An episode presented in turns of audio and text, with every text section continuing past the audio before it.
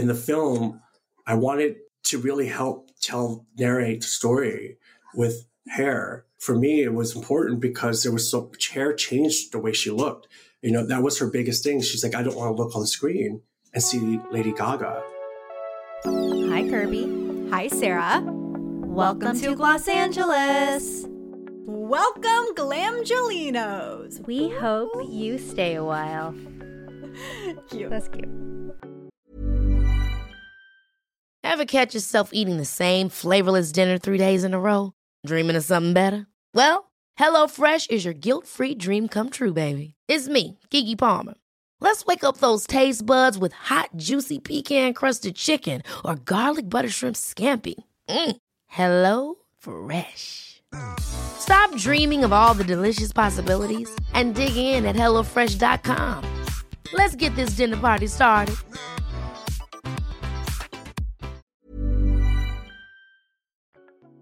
It's Oscars weekend, Kirby. It's time for the glitz and the glamour. It's so weird that the Grammys are going to be after the Oscars this year. Crazy. It's all out of whack. I can't keep up. Me either. And have you heard the drums? The Grammys and Kanye? Well, that. But have you heard the Oscars drums? Oh, yes. How the actress in West Side Story is, was not invited? Yeah, so Rachel Zegler, who is the lead in West Side Story, she was not nominated, but her film was nominated for six Oscars. Someone was like, I can't wait to see what you wear. And she was like, I am not invited, so I will not be there. I don't know how that is possible. Like, is Ansel invited? I don't think so because he has been, you know, shunned from any promotion of this for the most part. Wait, why? I don't know that. Any, I don't know the drama there. Okay, well, the too long didn't listen is that he sent some predatory text messages to underage Oh, girls right. while he was dating his now girlfriend. So that's why you didn't see him a lot. That's why I feel like there's just been so much press around Ariana DeBose because Yes. she's incredible in the film, but that's like the only thing I've heard about West Side Story. Yeah. So there was like a lot of news in the past about how like West Side Story didn't chalk up to box office expectations and all this stuff. And I'm like, y'all need to give it a break. Like, y'all need to give it a straight up break. It still did well. Steven Spielberg is still the king of directing. Like, everybody that's seen it is obsessed with it. I still have not seen it, it's on my agenda. Like, everyone needs to take it down a notch. But yeah, Rachel was not invited. And the kicker is that all of they're inviting all of these people to present like DJ Khaled, Tony Hawk, Kelly Slater and and not even the lead of this sh- movie who is also like young and relevant and like would actually get people her age to watch the I'm Oscars. really confused. Is not even invited. They should not be asking DJ Khaled to present. They should be asking Rachel Zegler to present. Like, yes, she's not nominated, but at the very least, she should be presenting an award. Very confused. Very confused. Already off to a bad start. However, they have redeemed themselves because our guest, Frederic Aspiras, is nominated for an Oscar for uh, best hair and makeup styling. He is the first Asian American hairstylist ever to be nominated for this category, second Asian American to be nominated in the category overall in the history of the Oscars. And uh, he's just like such a lovely human being, so, so incredibly talented, has been working in the industry for so long, built his way up, is responsible for creating the iconic looks of not just one Miss Lady Gaga, but also Paris Hilton, like iconic blondes. And he just is on the podcast today, shares a story of his upbringing, the influence of his mom, who is of Vietnamese descent, his dad, who's Filipino, and how that helped shaped him as a hairstylist today. But it was just such a good conversation, right, Kirby? Yes. And one of my personal highlights was him talking about how the hair told the story throughout the movie of House of Gucci. I'm very big on this. Like, I love kind of dissecting it. And he was able to really bring that to life for us. So stay tuned. You're going to love Frederick. He is fantastic. Frederick, if you're listening, Rooting, sending all of our love and energy. But even if you don't win, you already have won in our eyes. You've already won. The nomination itself is a win in everybody's book. So enjoy this interview with Frederick, and we will speak to you on Tuesday.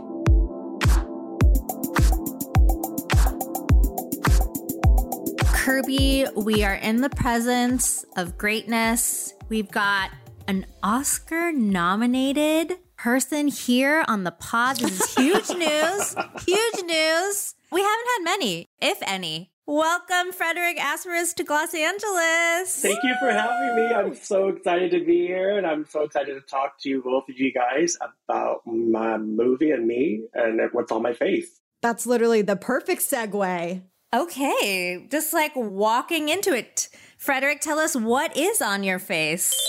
Well, you know, I take very good care of my skin as I'm getting older now. It's very important. And living in Los Angeles, one of the products, actually, I think Kirby, you're the one who taught me this because I follow you on Instagram. I brought it out because I, I'm sitting in my boudoir. Is my unseen sunscreen. I love this thing.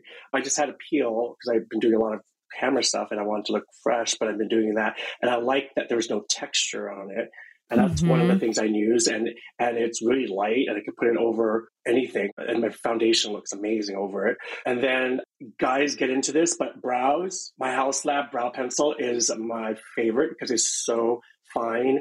And I like to like kind of accentuate my brows a little bit. It looks really great. And I like fluffy brows. So I use that a lot. I was going to say, you have fabulous brows. Thank you. You know, I like a little tweaks. I don't like a full face. I'm not, I don't go out, well, sometimes, but that's my everyday go to my brows, my sunscreen, and that's it. That's on my skin. I mean, skincare wise, foundation wise, but now I'm using this Christian Dior. I love this Forever Skin Perfect. Oh, we are whores for Dior. We stand they can't see this, but they, it, it's my blender. One of Kirby's favorite picks recently.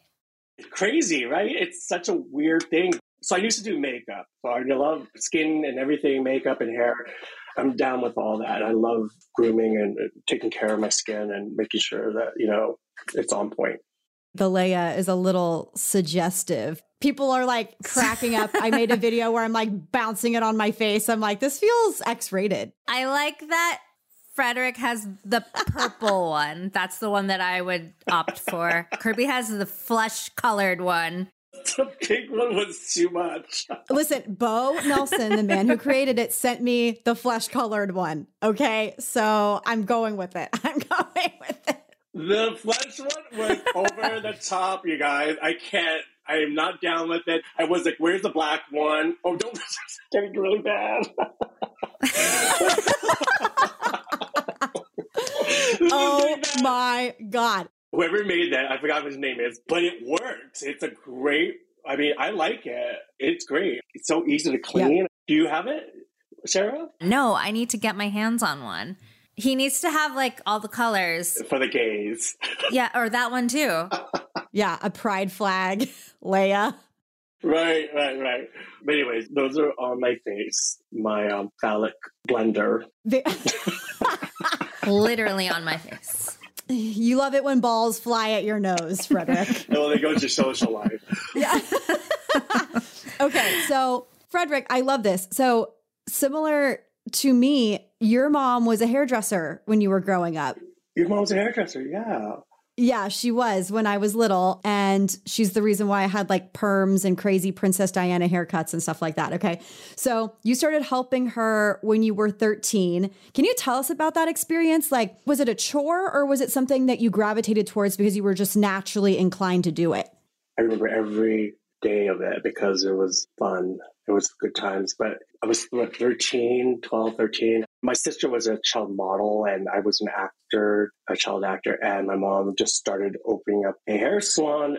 A refugee woman, Vietnam, opening up their own business was such a very unheard of thing to do in the late 80s, early 90s. It was like, how did she even do that? But she saved all her money up and wanted to create a different lifestyle for herself because we grew up very poor, very poor on welfare and everything. So that's why mom started doing hair.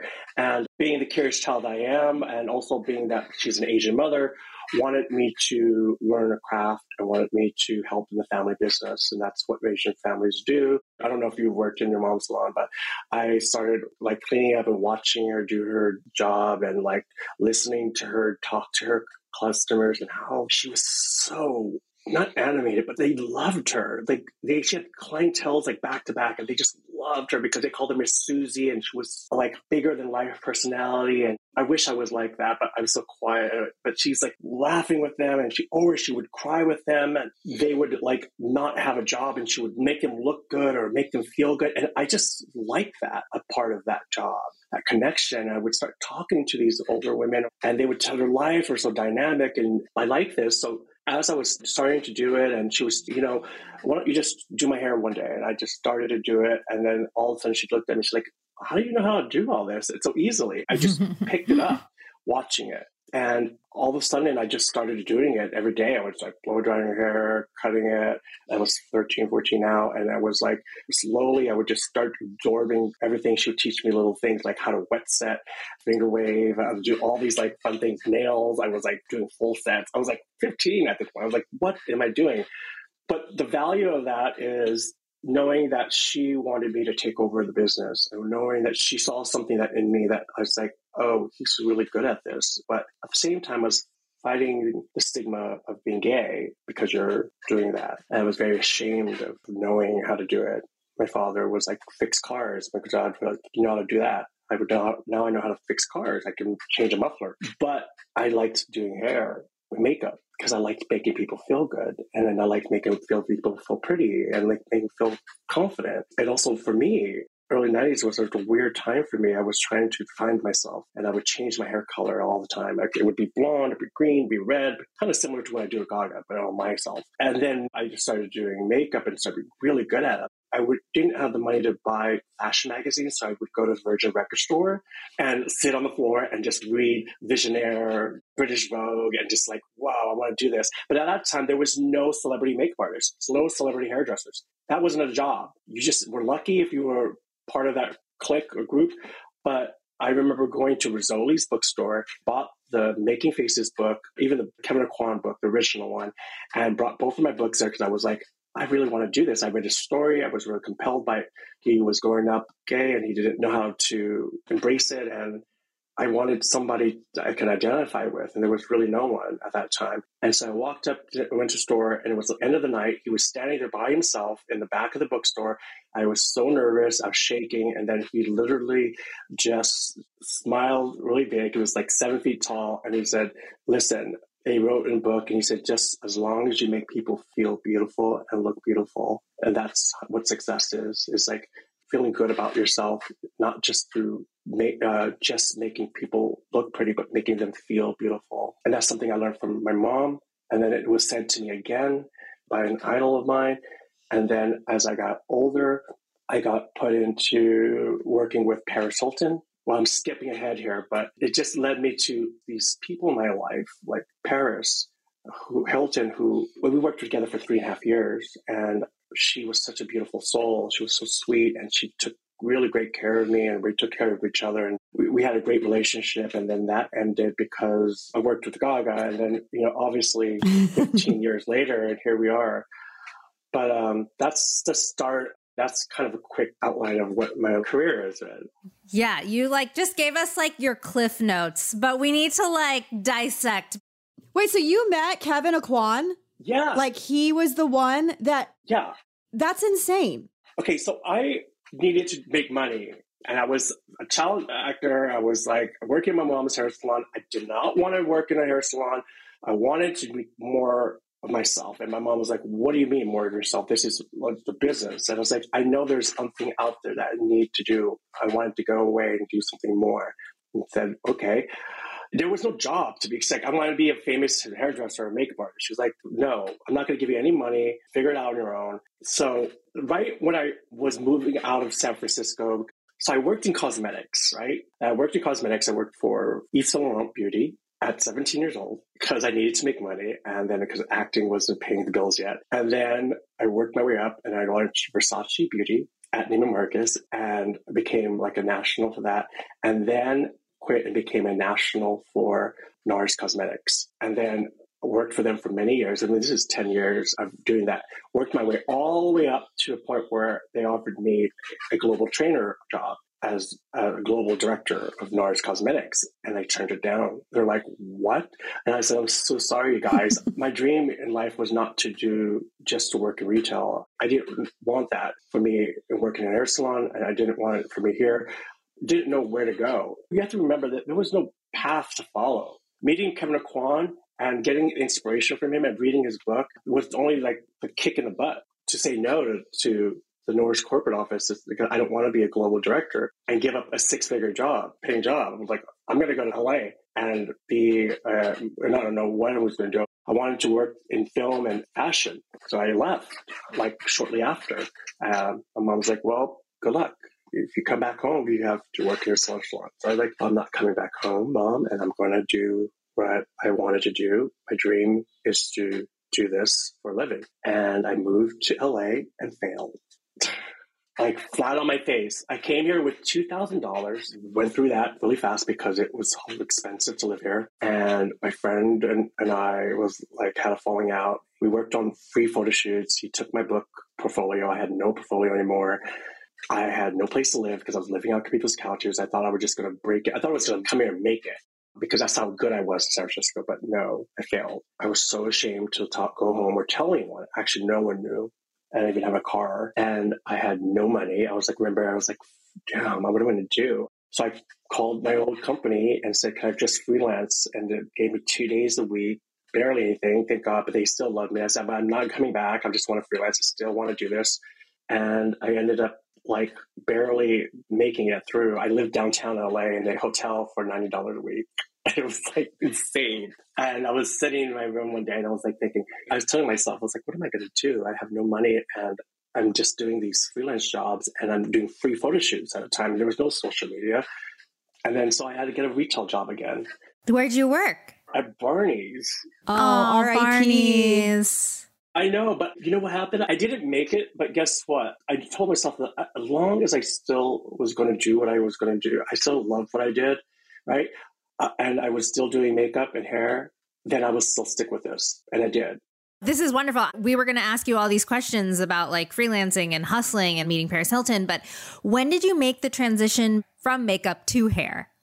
I never transitioned. It was a rare breed to have hair and makeup people as one. And that's why I ended up working with Paris. She just needed somebody who could do both. I did her extensions and her makeup at the same time, and I was really good at both. You have to remember, uh, a lot of the artists starting out, knowing everything there is about this business, about your craft, right? Products, knowing about makeup, knowing about fashion, knowing about photography, lighting, preparing us even for Zoom calls, for Instagram, for Reels.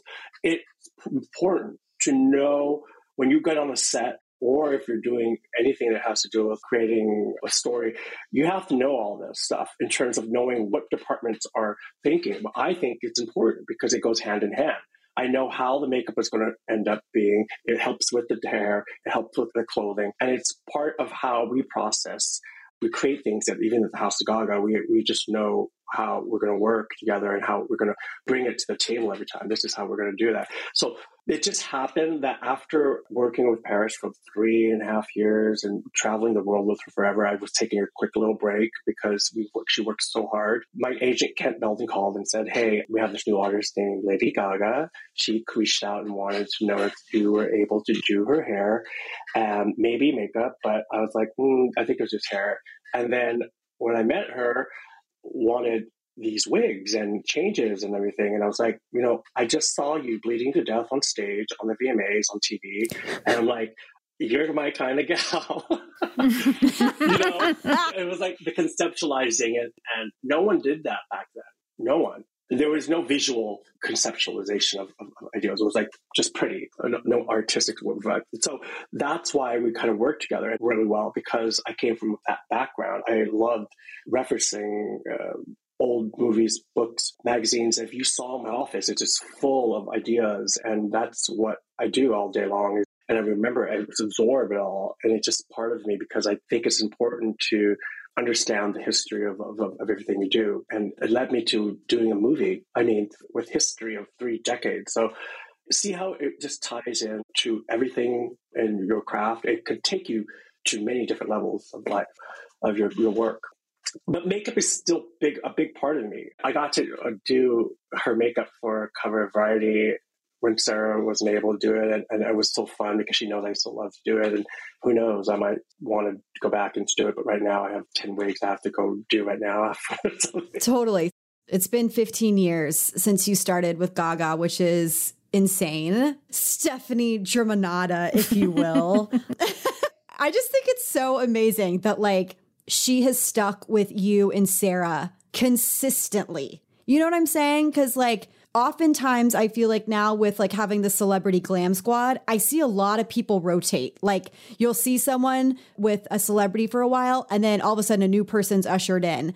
Why do you think you and Sarah have stood the test of time with Gaga? Like how has this trifecta lasted for so long? That's a good question because what I can possibly say to that is that we both constantly put in the work and we both love what we do. And most importantly, we respect each other's process. I think the Gaga allowed me to breathe in when I create things. And it's so important because as an artist myself, she respects that, my process of what I have to bring to the table. And I think a lot of artists don't I don't know if they trust the artist or the hair and makeup person is not bringing something to back up their idea. I don't know how it works, but for me, doing all that research, even if it's for a fashion shoot, I treat it as if it was going to be uh, even a small one. It's going to be something huge because everything we put out has to be like that. You know, has to be something that is what is what are you trying to say? What are you trying to do when you're trying to put things out?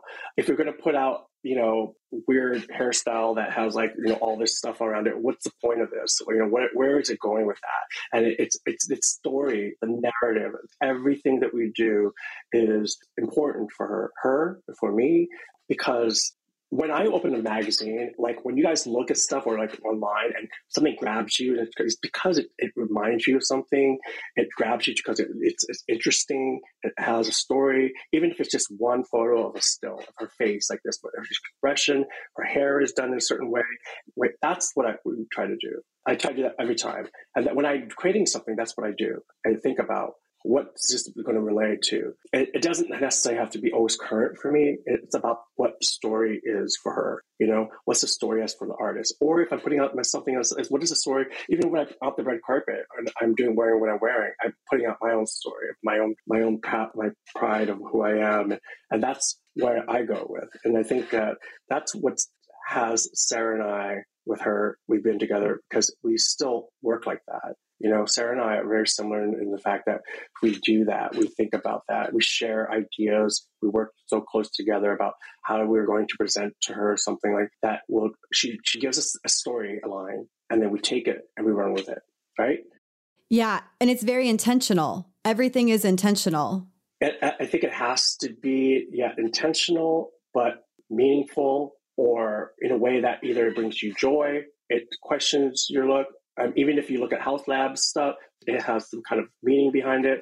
It's everything. It's it's like that. Even the movie is like that. It's like you know, oh, I created those hairstyles based on every day was a different idea of how she was going to play that role. So the hairstyles changed. It became to kind of help facilitate her character, facilitate her emotion, and that's how I I, I work with that. Frederick, you mentioned you have like 10 wigs to work on after this. I read in an interview that you did with Refinery a while ago that you have a warehouse of like 5,000 wigs for Gaga. A lot. Tell us more. How do you keep track? Like, what is the process here? I'm just like trying to envision 5,000 wigs in a room. I haven't had, I don't know how many, but it's a lot. I mean, you have to think about 15 years, three world tours, four year world tours. We don't repeat wigs. So they're made and they're just like there, it's done. Or hairstyles or ideas I've had. It was taking up my entire house. I had to rent off the warehouse and put them in boxes and photograph them and put them in things. And now some of them are in the museum in Vegas.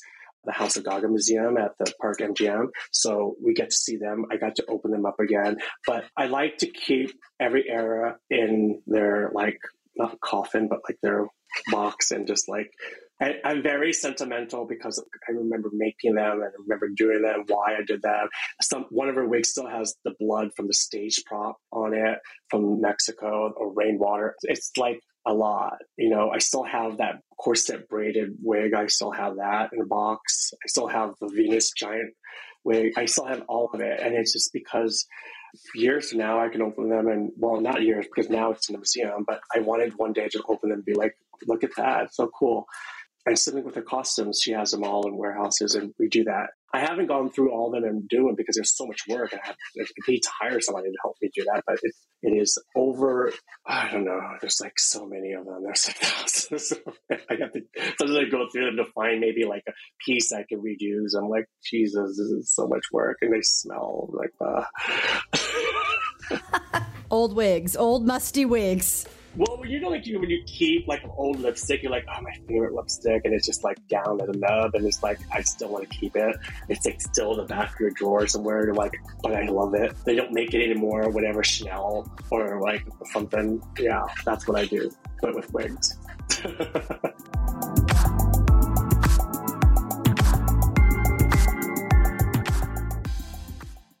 we have to talk about the movie, which was so much fun to watch. This was a huge project for you. You made a 500 page index book that mapped out hair and makeup for each scene. You know, Patricia has 54 different looks throughout the movie. You didn't have many photos to go off of when it came to her as a person. So let's talk about the process because one thing I think you touched on that was really important is you know, you're not just doing hair. It's not like you just look at a picture of her and go, okay, I'm going to figure out this wig. I'm going to figure out how to do this hair you were essentially like a historian going through and learning about this woman and also communicating with Gaga about how she's going to portray this woman. So, kind of walk us through your process. We'd love to learn more about this.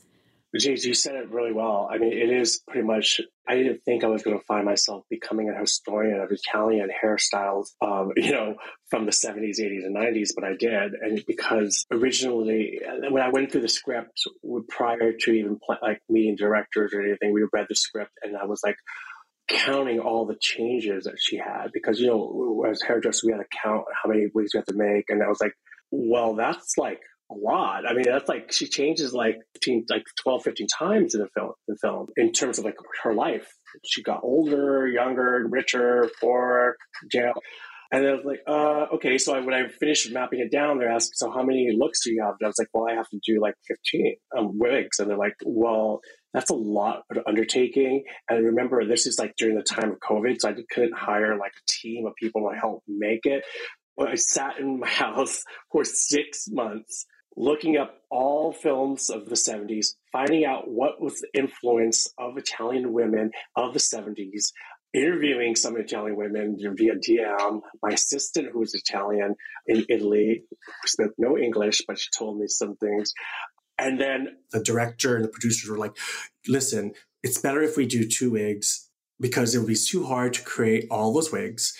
It's all just you and maybe one more person that's going to help when you get to Italy. But I'm like, I need to get it ready before I even meet the director because it's a lot of work. And he's like, because I wanted all the wigs done or not done, but most of it made because they were all being, I had to make them to, to match Gaga's hairline and color them because she went from young to middle aged to rich to older. She got, you know, highlights. I mean, God, it got permed. I mean, it was everything in that six months of prepping and creating all these ideas and mapping out the progression because you have to remember she's not a famous person, right? She doesn't have photos everywhere. There's not like anything go off. So she has a photo that from her youth, I had to go create a look that would match up with a photo that was a real photo of Patricia in her life and make it make sense and believable to the audience. Something mm-hmm. that would look like her finding out what would her inspirations be, it wasn't what we think it is. What I found out is like Italian culture was a decade behind in the 70s. It was a very 60s inspired still in the 70s there. They had big hair and, and, and flipped hair and roller sets and stuff. And they were not doing the flip and all that. It was really different because they were still inspired by a lot of the really famous pauper films that made Italian culture, like in the 60s, the, the Fellini movies and whatnot. So it carried on into the 70s. So I didn't want to make that mistake. And a lot of people didn't know. It's like, just make her like a, you know, Sophia Loren. It was like, she also doesn't have the same characteristics as your, you know, facial characteristics as Sophia. So I came upon Gina Lollobrigida, who's a very famous actress in Italy who looks kind of like Liz Taylor, but looks kind of very similar to Patricia. So let's say if I'm a young woman and watching movies, I probably would be inspired by her because that would be my inspiration and not like American films because American films weren't widely available in Italy. Those are the things that people mm. think about. But for me, the way I'm going, I was going to make this character believable to everyone on the crew, to Gaga, and to the world was to be as authentic as possible, right? And to get those types of non-fame like popular inspirations like Sophia and, uh, and all the other Italian American people that actresses that we know and find somebody that is more authentically perfect to match that. And so from then I went on to match it out throughout all the decades. That was a jump off point. I went from there to like Joan Collins from Dynasty to the 80s yeah. because she got rich. You know, a lot of the influences changed also from her becoming wealthy when she became more wealthy. You see the influences in her style change. And what's important too is like what's really funny is that every time before we even started our four hour glam process, Gaga would sit with me and Sarah, and we would talk about how she was going to play the part, the role, the scene that day. So let's say, for instance, she was going to do the reading of the will, right? And mm. they were just about to inherit all that money. And in the script, it doesn't tell you what her motive is.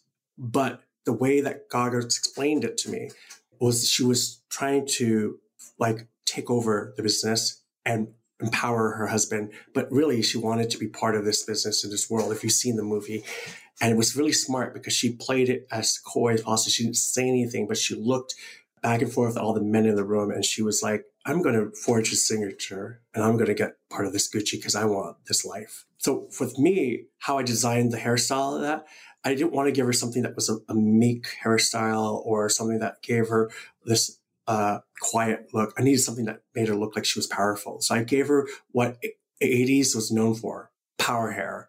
And I just kind of get pushed it up and gave her this big frizzy perm uh, mohawk type of updo and and just gave her and she was dressed in Chanel and she was ready to go and didn't say anything but she turned to the camera. I remember watching the movie. I was like that woman is smart. She turned to the camera and didn't say anything and her eyes changed. You can see like the instant connection and change in her mind like okay now I'm a fox and I'm ready to take over. And it was like that.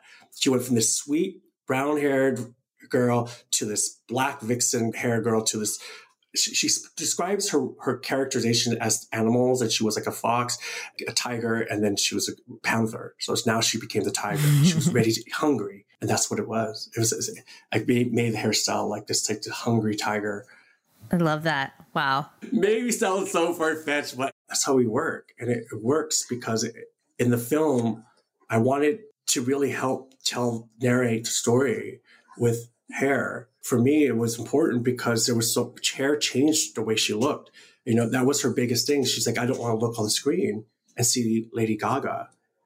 There was no iconography. Totally. And I think it's also important, like, you're basically saying this, but hair and makeup tell the story just as much as the script does. Mm-hmm. You may not realize it when you're watching Gaga in that scene, but because her hair is slicked back and that power hair look, you as the audience, you're thinking, oh, this is the head bitch in charge. Like she's about to take her power. Exactly. And if she had had like, I don't know, a slick back bun and just quiet and sat there, it would not be as powerful or she wouldn't be as believable as possible. And that's exactly what was yeah. the, the challenge. And I had to do that 54 times. So, yeah, incredible, incredible. they say in theater, show us, don't tell us, show us. And you really, you did. I get so bothered when I watch films about like time period films and it just takes you out of the film when it doesn't feel real. Yeah, or it's not accurate. Yeah. And then, and also like when these were films came out, uh, the film came out and a lot of, when I was in Italy, a lot of people in Italy told me, like, fans would write me like exactly how women looked like in the 70s. I was like, yeah, it still was like a wet set and like it wasn't like this like you did it right. And I was like, if I had not spent the time and the extra months preparing for this and getting ready and creating that 400 page directory, uh, I would not have gained the trust of of the director, of Gaga, of Sarah, the makers. I mean, it helps, especially this huge undertaking. This movie was so big, three decades of this woman's life. Yeah. And it paid off for you. It paid off. It did, especially because you have a BAFTA nomination, you have an Oscar nomination, which we mentioned earlier. Congratulations. Like, this is so, so incredibly major. And, you know, especially for an Asian American hairstylist. Can you just share, like, when you found out that you were being nominated? What does this recognition mean to you? Well, gosh, this is something that is more than just a nomination now. You know, it is so important, especially now in this climate, in our social climate, the uh, attacks on Asian people. And also, you know, growing up, I didn't have that Asian role model. You know, it was sad because I, as much as I loved Kevyn Aucoin, I wish there was somebody who was like me a little bit, you know? And maybe part of it was because I was ashamed we were always looked at as like help or nail techs or you know Vietnamese nail girl lady, and there's nothing wrong with that at all. I'm very proud of what my mom did. She was my role model, really, throughout this whole thing. She taught me everything I knew, and um, I'm sorry. It meant so much to me that I got to do this film because six months before this film, she died, and I didn't want to do this anymore. But I, I did it for her. And I wanted to do this because it would have been, a, I would be a huge role model for so many people. I knew that was going to happen. And I'm glad it did because now I get to share a story and amplify voices of Asian Americans that are, are not just, you know, our lives are not just about being stuck in one part of your life. You can be anything. The sky is the limit. I gave up acting because there was no representation as, as lead actors. Here I am now, a lead actor in the field that I do. I do. I do ha- mm-hmm. hairdressing, and I'm like, I can't even begin to tell you how proud I am to be able to sit here and talk to you guys, and to be able to like share my story and say, you know, that misrepresentation is is is of undeserved communities is significant and, and is an issue. Of course it is. It's it's a big thing. So I'm going to sit in my chair at the Oscars and and sit there and I'm gonna I was gonna bring my mom, but I'm, I'm bringing my sister because we share our past, and I'm gonna sit there with pride and make sure that people know that you can be anything you want. And you really can. Yeah. And there's more opportunities. I get to speak to people from CNN in Philippines, and they were so proud. And I, the impact that I already made by just even being nominated, huge there. I mean, they're like celebrating before I even got they even got the nomination. it's just because I'm only the second person nominated and the first hairdresser ever to win. If I were to win, I mean, yeah, I feel like I've already won. To be honest with you, mm-hmm. um, it makes all those sacrifices, all those failures worth it now. It really does, and I can't wait to even do more and say more and and bring light to so much positive, not just to just the Asian American community, but to just uh, young artists out there who who are striving to do what I do. You know, I get so many DMs from uh, little monsters who you know who follow. who follow. it's funny. I, I, I, I, they followed me since the beginning of you know my career with Gaga. And they're hairdressers now, successful hairdressers. And it's so amazing. You know, I'm sure if, if anyone's watched this, I'm sure they watch, you know, hear this, they're going to watch this and be like, yes, I did. And I was so proud of them because I see their work and they think that I don't. I see them. I'm like, geez, this is what we, this is all, this is what it's all about, right? Yeah. This is Yeah. what it's all about. I was never doing this on the, the sake of that. I just wanted to be famous. I wanted to do great work. I wanted to do work that was going to be inspiring. I wanted to put out a story that was going to, I working with Gaga for this long and being able, able to tell my story, my journey with one artist and tell it in a way that, you know, I've stuck with her since the, for this long. And it shows the progression of my work. And I, I myself have grown every day as an artist, you know, even though I am nominated, I still have a lot more I want to do, a lot more I want to work with and work on. So I'm great. I'm sorry, I'm a mess. No, thank you for sharing that. Obviously, your mom is such a huge inspiration. And I think, like, I'm sure a million people have told you this. She would be so, so proud of you. And I think what you were saying, you know, like, especially the Vietnamese like women who have helped build the beauty industry. Like they are like the backbone of this industry and they do not get recognized. And so the fact that, you know, you are helping to shine a light on that community, you know, you were raised in that community is just so, so incredibly huge. Little old me, raised in my mom's Vietnamese nail hair salon. My father was Filipino, uh, fixing cars. I am a nominee, an Oscar nominee, and part of this academy. I'm so proud to do that because that's the American dream, right? hmm That's the true Yeah. American dream. And Yeah.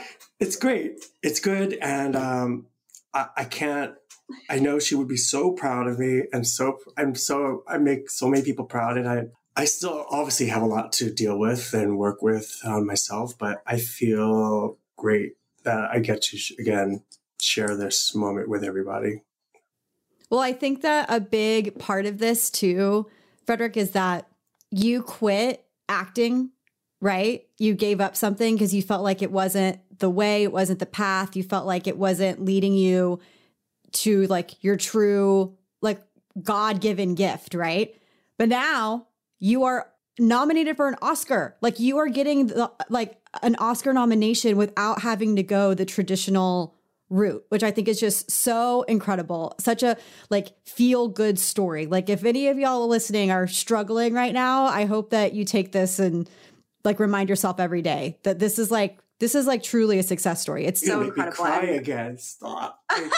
we promise we didn't bring you on here to make you cry. Barbara Walters times two. My God. This about makeup. no, that is honestly the best compliment you could give us. We're honored. We're honored.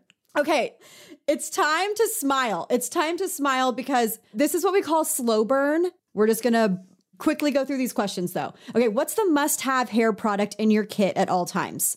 Blonde Life by Joico. I just turned blonde as an Asian person or anyone who, who goes blonde. Your hair gets yellow, it changes colors. The water is filled with minerals. It cleans out that yellow yuck, and I can't live without it. And that's why I went blonde because I know I can go and look fierce on the red carpet. Fun fact about Joico, when I first started my career, like reporting on beauty, I guess like over a decade ago at this point, the Hunger Games was coming out. And when they were doing like Effie Trinkets wigs, one of the, a lot of the products they used were Joico. And when Jennifer Lawrence went brunette, she was using like the K-PAKs nonstop to keep her hair color in good shape. So Joico is always there behind the scenes.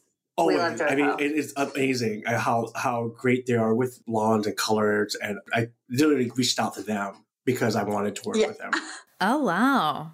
I, I wanted to work with because Gaga is known for her platinum blonde, and I wanted to Yep. find products that were going to be deliver. I can't mess that up.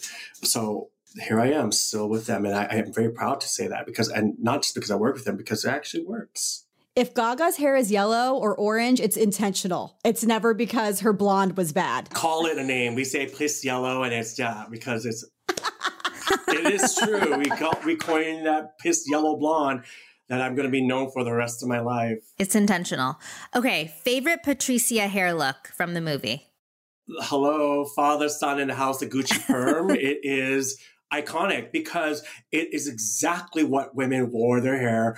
The most ratchet, look, oh, a biggest, frizziest perm that I fought producers for, and it got its time on screen, and it she wore it with pride, and I loved it. Whenever they do memes of it, it's it's it.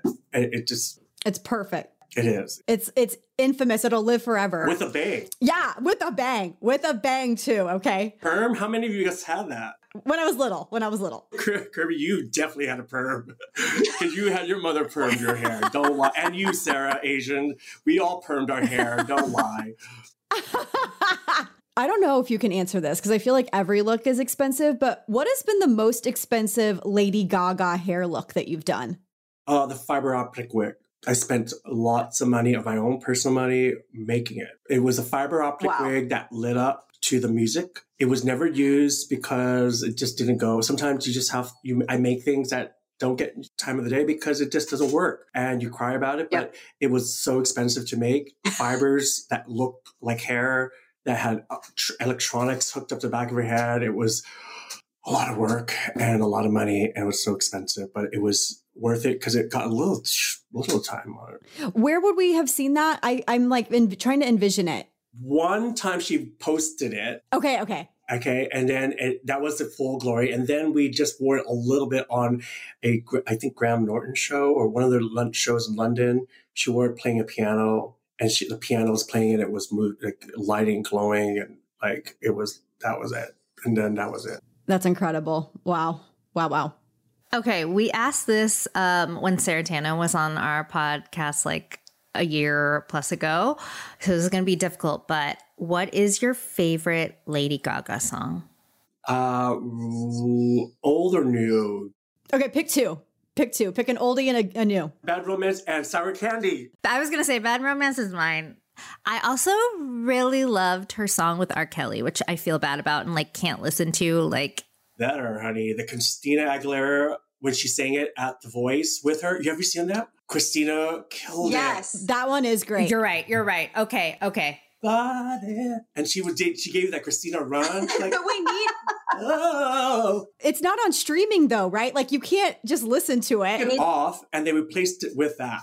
So go it's on on Oh, okay. Love that. Love that for me. I play it, I'm like, and then Christina, when she comes on, I'm like, she does that little run, and then she's like, ah. It was so good. Anyways, yeah, that's a good one too. You're showing your your Filipino so- side with your singing abilities, by the way. They literally forced a karaoke mic on me as a child. No, wait, Sarah, your favorite song is what? Bad romance and then do do what you want with my body. It's hard for me. I love the fame monster. So, like dancing in the dark, Uh also also great. monster. Yeah, I'm I'm a huge fan. But I will say, I mean, I think I've said this maybe th- 15 times on this podcast. Like when we met Gaga at the Haus Labs launch, like it took every fiber of my being not to just like fall into a puddle and die because I I like get so emotional talking about her. But like literally, if if I ever got a chance to interview her, I don't know if I would be able to hold this together. I think I'd just be sobbing. I followed her literally since 2008. Like I am a little monster. I love that. I'm going to tell I her I know. talk to you guys. You should come Get to our jazz up. show. Oh my gosh. You have to come to Okay. We'll come with you wherever you go. If you're with Gaga, just let us know. We'll tag along. come to see the jazz show because she is I don't know what that woman is on fire when she sings jazz and live. It's like you and her in the room by Yes. yourself. Uh, Have you seen it? Have you guys seen it? It's insane. She's on another level. Yeah, the talent is like unmatchless. The whole audience is young, young jazz lovers now. It's crazy. Yeah, that's it. What are you wearing to the Oscars? Good question. I would, I'm going to wear a bespoke Italian designer suit by the name of Giuliva Heritage. It's still being made. It's in Italy. I just emailed them. I'm just please, please come through because customs. I wanted to go classic, old classic. I love old Hollywood, and I'm going to come old Hollywood style, a tuxedo. I was going to wear leather, but they said no. Okay, we'll save that for the after party. but it's going to be a, a tuxedo and it's going to look very old school. I wanted to like go kind of like you know old Hollywood Clark Gable like that type of stuff with blonde hair. You're gonna look so handsome. We'll see, but that's definitely what I want.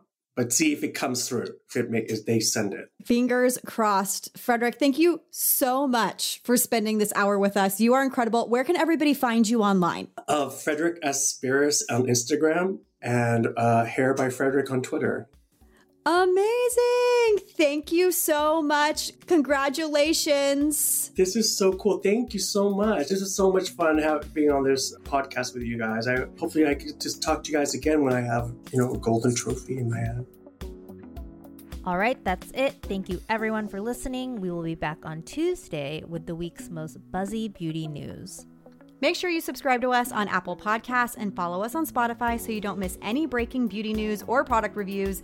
And if you want to support us, be sure to follow us at Gloss Angeles Pod on all platforms and join our Facebook group. Plus, find every product we recommend on our website, glossangelespod.com, as well as links to the stories and news we report each week. You can follow us, your hosts. I'm Sarah Tan, that's S A R A T A N, on all social platforms. And I'm Kirbie Johnson, K I R B I E, on all social platforms. Gloss Angeles was created by us, Kirbie Johnson and Sarah Tan. It's part of the ACAST network and licensed by Vice Media Group.